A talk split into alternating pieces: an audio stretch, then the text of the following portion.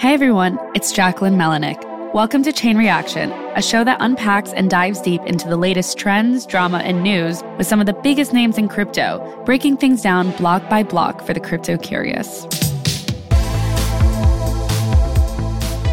Before we dive into this week's episode, I realized that Chain Reaction doesn't really have a lot of reviews compared to how many listeners we have. So if I can, I wanted to take a second to ask our listeners to do us a huge favor and rate and review us on whatever platform you're listening on right now. It really helps us get discovered and just makes us feel good in general. And my production team and I would really, really appreciate it. Okay, back to business. Today's guest is Stani Kulechov, the founder of Aave Companies. Aave is probably best known for Aave Protocol, its platform focused stablecoin Go, which is GHO, and its social network protocol Lens, which Stani founded and raised 15 million for back in June. Lens has been in its beta phase since May 2022, and I'm excited to dig into how things have been going on there as well. Stani has been in the world of Web3 since 2017, and before Aave was renamed Aave, it was known as ETHLend. But with all of that said, it might be time to forget about the name Aave because we learned there's another rebrand for the company being announced today, as well as an acquisition, which we're exclusively going to discuss here with Stani in a minute. But that's enough of me talking. So, Stani, welcome to the show. Thanks, Jacquelyn, for having me here definitely a lot of things to talk about today. Yeah, no, I'm super excited. Last time we spoke was in Barcelona, so it's been a number of months. And obviously, as I mentioned in the intro, there's been a ton of developments for your company. Yeah. But to start, I want to dive into this rebrand, which I know has been in the works for a little while. So Aave Companies is now Avara. Can you tell us a little bit about how that came to be and what this means for the organizations that fall under that umbrella? Yeah, it's definitely a, a big change for us because we've been always known for building decentralized finance and using the blockchain for creating smart contract based protocols for empowering people for creating permissionless infrastructure for finance and that's what we have done with the Aave protocol. And, and more recently with with lens protocol we've been building web3 social so decentralized social media that basically any developer can actually build their applications on top. So what we've seen is that the whole web3 space is growing to a direction where many of these use cases and the technology is being more and more growing towards where consumers are. And with in Aave, we've understood that you know we have to do more. So we want to be able to build also non-financial use cases, and we basically came up with the name Avara, which means in Finnish, and I'm from Finland originally, and that basically means being able to look further ahead. And ideally, what the rebranding is all about is that we want to do more than simply decentralized finance with Web3. We want to bring Web3 to all users globally with different kinds of use cases. And Aave will still exist as Aave Labs as a brand that is contributing to decentralized finance, but the umbrella brand is bigger. Right. And I think on that front, expanding beyond just, you know, decentralized finance, we talked a bit about Lens Protocol. Can you explain a little bit about what it means to be a decentralized social platform or a social layer for Web3, opposed to just, you know, getting on Instagram or Twitter or X or whatever you want to call it, or one of these social networks that everyone has? Yeah, we don't really think about decentralization when it comes to social media that much. So we historically we as a consumers we rely on platforms or social media platforms where we basically give all the data and, and also we are relying on these platforms with everything that we have. So the audiences we build, the relationships we establish with our peers, and we don't really have um, direct ownership. So what the actual blockchain does, it brings integrity not only on finance but in any particular use case that that could enable ownership. So decentralized social is about establishing user ownership for the audiences you create so the relationship you establish and being able to monetize that that as well so as a user, you have more choice and flexibility and the freedom to move from one platform into another without losing your followers and actually keeping the relationship that you create. And if we have this decentralized social infrastructure, we actually have users that have more skin in the game where when they're participating in social networks and also we have platforms that are actually competing of those users and providing them best products as well. And that's simply what decentralized social should provide. It is nice because, I mean, I have a handful of followers on Twitter, mm-hmm. but I can't carry those to another network, you know? And like that is where my main community is. That's where my followers are. And it does feel limiting in a sense. So being able to carry this cross platforms or cross protocols or whatever it may be that are building on Lens is definitely valuable. And you you talked a bit about the monetization of content. And we've seen TikTok allow that, you know, people can upload videos and then if they get a certain amount of views, they get paid out by TikTok. And same with Twitter, you know, they're giving people checks if you get a certain amount of impressions and views and so on. How does that kind of compare to what Lens is trying to do by getting content creators the ability to monetize their own stuff? I would say all the monetization that is existing in, in the current social media landscape is really much the power of decision of the monetization itself is up to the platform. So it's up to the platforms that they can decide how much and what they want to share with their users. There's not really much of transparency on, on how the monetization is earned, how it's shared, and where actually that ad revenue is coming from. Right. With blockchain and decentralized social, the idea is that when you're actually using the public blockchain network, you have visibility and transparency into how the monetization streams are working and also providing the guarantees for those users. So, for example, the same way as the blockchain can actually guarantee that you have ownership of your follower graph, it can also guarantee you that you have a certain monetization is guaranteed to the user and also these applications that are building these new experiences. So, for example, what I'm super excited about today is that we see that all these applications that are integrating Lens, they're actually building on a shared social network. Mm-hmm. So instead of kind of like working on siloed platforms, they're building the new social media network together and sharing this monetization. So I think it's all about that integrity that the decentralization can provide and also the transparency and the guarantees that can be brought up by using the blockchain technology. Why do you think this idea of a shared social network isn't applicable in the maybe Web 2 world of social media or social networks that we have today? I think it's really hard to actually give up your data because that's the first premise to make it work. So all the bigger social media platforms, they would have to effectively give all the data and make it public. Whereas when you look at, for example, Lens protocol, all that transactioning data and what's happening and the monetization, what is shared, it's already public by default on a public ledger. And that's the key difference. So when you start giving up the data, you will see that the platforms are actually giving what actually makes their business. So the incentives aren't really aligned with the decentralized way of building things. But that doesn't mean that, for example, you can build a business around a or on top of a decentralized social network. And I actually think you can build a better business because you care more about the users and you can build better products. And when you build better products that users love, they have more skin in the game as well. And you can also share the ownership that comes from a decentralized platform across all the stakeholders, especially the users. And for the people who aren't on chain, who don't have a wallet, who aren't really in the crypto space, how easy is it for them to access a platform like Lens? Well, I would say that that's the most exciting demographic or audience that we're targeting because we already have on Lens the, I would say, vast majority of Web3 enthusiasts that are using different Web3 protocols on a day to day basis. They might use multiple networks. We're more excited about onboarding the new wave of users. And I think that's where the whole idea of Avara comes into play. So we've been doing amazing job within the community and speaking actually on a broader sense of a community of Web3 on building really good infrastructure, backend services to support this infrastructure that we have. But now what we are doing with Avara, we're actually expanding into a group of individuals that come together to actually build also those experiences and the design that users are used to from high quality products. So I would say the way to get new users is to build those exciting experiences end to end and actually show how you can build a sustainable business in Web3 on a decentralized protocol and still make really good products. So I think that's where the adoption comes when we actually start thinking that how we can bring those new users with a better product quality.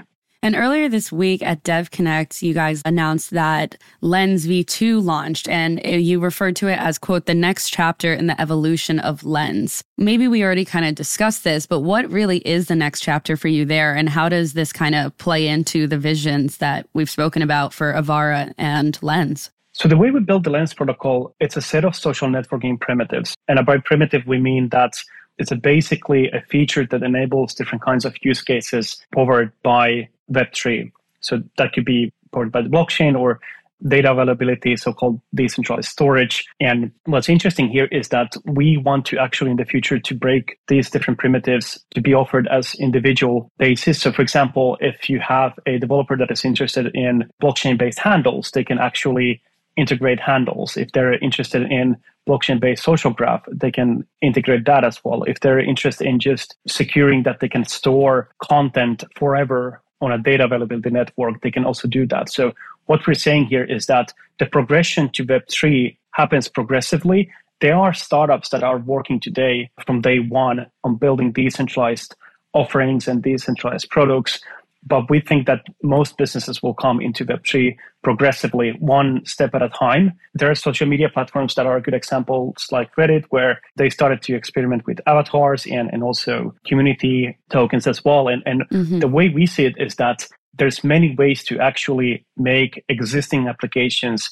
more Web3 powered and exchange that kind of like a user ownership between the users and the, the application owners for basically creating better and more open applications as well on the new Web3 technology. So I think that's the path we're thinking of uh, going forward and how we can actually not maybe leap, but slowly progress into more open and decentralized internet. Yeah, and I think in a way that is kind of like a quote unquote next chapter for, you know, these web2 social media sites as well. It doesn't necessarily have to be like a full-blown takeover where they just completely leave the models that they have but it's like integrating Web3 into what they have with the example of Reddit that you brought up. Even like fashion brands and things like that, they've done an effort to get Web3 technology into their things to kind of reach new consumers. So I think as well, that's super valuable. Yeah, exactly. And, and we probably will see also companies coming and doing experimentations with Web3 and, and pushing back again until they find something really exciting that is empowering their users. And before we go into the break, I just want to get into one more big piece of news from your end from Avara. There is also an acquisition that you've got going on. Stani, do you kind of want to tell me about that and how this fits into everything that you've got going on in your world? Yeah, definitely. So with the rebranding, we also acquired a wallet called Family. So Family, it's a team of eight very talented individuals from engineering, product design, and, and the founder, Benji Taylor, has been with his team putting a lot of effort of actually building a very delightful experience that you can have with a wallet. And by wallet, so just to take a couple of steps back to think about what wallet is, it's not only a place where you store assets or your crypto, but wallet is actually a gateway and a passport into Web3 world. So you can explore different kinds of uh, decentralized applications and interact with them and settle the transactions with your wallet, whether those are assets or NFTs or maybe even lens posts as well. Mm-hmm. So basically, what we did with the acquisition is that we really want to send a signal that we are in a time now with Web3 where we are building that interface uh, on the existing infrastructure where people can actually interact in a way where it's familiar to them, it's intuitive, and it's really well designed. And that's what the family acquisition is part of. So we're super excited of this progress, and I think this will bring a lot of users into the Web3 space. There are a lot of crypto wallets out there, as you know, Stani, and a few of them, you know, hold a lot of the market share. Why compete in this with this acquisition? And how do you plan on kind of making Family stand out compared to the other wallets out there that are dominating? We're actually very happy that there's a lot of competition and there's different kinds of wallets for different purposes. Hardware wallets where you might store you know most of your assets you have web wallets that you use to interact on your desktop. And i think that's amazing because the more offerings we have and choices the better products we can build but also it's more diverse setting of, of tools that we can offer for the users and newcomers. For avara specifically and in terms of family what we want to do we just want to build the best products for our users. So what we care mostly is that what our users enjoy, what they like to do in Web3, and how we can translate some of the more challenging experiences that we face now in crypto with, for example, onboarding, with the security aspect of it, and also how to transact safely, but also understand what we're transacting as a consumer user. So I think family will be positioned in a way where it probably will be the most delightful experience that you can have when you are entering into the Web3. But it's also at the same time a very good wallet for any day-to-day users that really just want to have a best experience on browsing or interacting with the uh, Web3 technologies. Oh, I've got to check it out then. Got to get myself a family wallet, see what it's all about. yeah. awesome. Yeah, and give me all the feedback. So if there are users that want to test, and we're always open to feedback, and and mm-hmm. we just want to build the best thing out there. Is it open to the public, or is it going to be in a beta phase? It's in a beta phase, but you can download the test flight and try it out today. Mm-hmm. The next step is to have um, so called layer two support, which means that instead of just using Ethereum network, you can seamlessly use multiple networks. But also, that's an example where we have a design choice that the user doesn't really need to browse between these different networks and, and the wallets on the accounts on these different networks, but they have a consolidated balance. So our approach is fully with family that we want to abstract away all the complexity and all things that doesn't make sense or takes too much time to understand out of the user side and, and just provide them everything just they need in a clean way to transact with web3 right. That makes sense. All right stani we're going to take a quick break before we get into the rapid fire round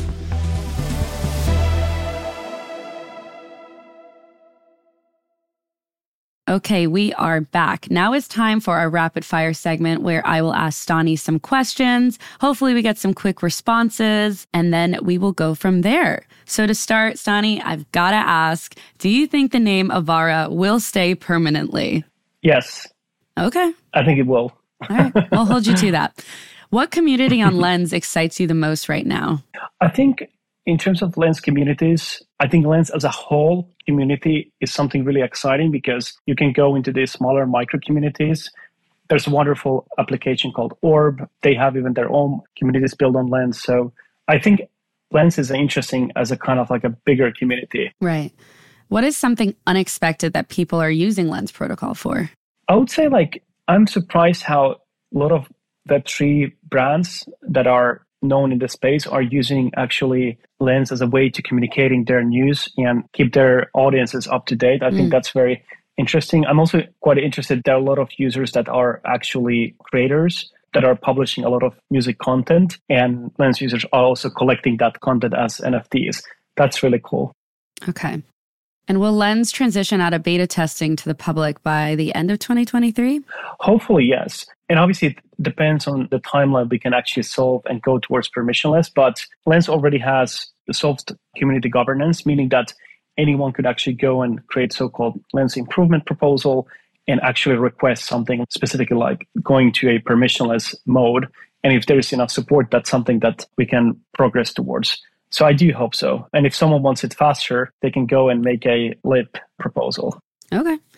By what year do you think decentralized social media will gain significant traction to the general public? I really think it depends on the experiences that we build and finding those developers that are super excited on building something new. I think that just building Twitter clones and building existing applications that we're familiar with will not really take us that far. But when someone comes and builds something really, really exciting in a new experience and powers that experience with Web3 and the monetization, we will see a lot of excitement around that and, and adoption. Mm-hmm. So I would say that it really depends. Maybe it happens next year or year after. Okay, 2024, 2025. We'll take it. okay, yes or no? Last question. Do you think the decentralized social media world and the mainstream social media world can coexist? Yeah, and there's already social networks that are somehow experimenting with decentralized technologies, and that's wonderful. And I do think that there will be multiple decentralized social networks. And the more we can build user choice and give that flexibility, I think that's the kind of important part. As long as we're decentralized enough that it provides the value and the guarantees for the users. But I could even see a lot of just traditional social media applications being built on a decentralized infrastructure. So I do think they will coexist for sure. Yeah, going into that last question and kind of stepping out of the rapid fire, what type of use cases or applications do you see them creating? I would say that I would like to see applications where you can you can use the monetization in a way where you can share that amongst other platforms, for example. Right. So something that's very interesting about Lens is that the applications and the integrators they can actually share the revenue with each other. So what I would like to see is that if there's an existing social media um, application or platform in the future also interacting or sharing profit with a decentralized network or earning from a decentralized network, I think that will be really cool. Is moderation something you think about at all? Like, obviously, free speech is an important element of a decentralized social media and even for normal social media. You know, a lot of companies struggle with whether or not they should allow everyone to say what they want or if they should censor people. Is that something that comes across your mind often or? Yes, yes. And I, I think that comes always up with, with decentralized social networks because ideally these decentralized networks they they want to guarantee voice for the user. And i think the kind of like biggest issue isn't only that voice aspect but also the discovery aspect as well and the reach. So how you can actually reach your audience but at the same time not being limited. And at the same time how do we guarantee that we don't censor users? And currently with platforms in social media you're very much locked into their algorithms mm-hmm. and we don't really see and understand how these algorithms work. So my kind of uh, vision is that by opening up these protocols, making them public, building in public as well, having transparent networks, what we can do at least is that we know what are these algorithms and make the actual user to choose what kind of algorithm they want to consume when they're browsing social networks. And I think that will be the, the most important part because then you choose actually what you see and also who you give visibility and still you have your own voice. And I think that's what decentralized social is all about. Yeah, definitely. So, Stani, we had a pretty busy week for you guys. You got the news of Aave now being Avara, its acquisition of Family, and Lens V2 launching. I hate to ask this, but I've got to ask this. What's next for you guys? I I think we're still working on our vision. What happens after Lens V2?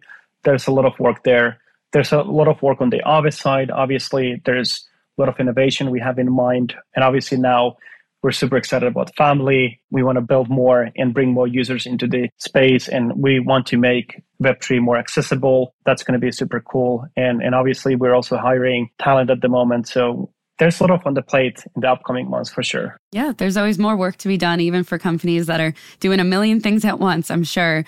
Can you leave us with a piece of advice for our listeners? Maybe something that helps you kind of navigate through the crypto ecosystem? Yeah, maybe uh, what I would like to advise everyone is to basically find what is what's interesting in the space and basically researching about it quite a lot, but being curious at the same time. So we have different paths coming into Web3 and also using the technology and, and also participating in different communities. So I highly recommend getting hands dirty and being curious and, and trying to participate in different decentralized organizations, reading what's happening in the space. And, and I, I think it's a lot about education. And it, I think it goes well within the same path as the internet as well in the early days. So there's a lot of things happening at the same time a lot of information and it doesn't need to be overwhelming. I think just taking step by step and learning and being curious I think that's a really good advice for someone who is new to the space or still exploring.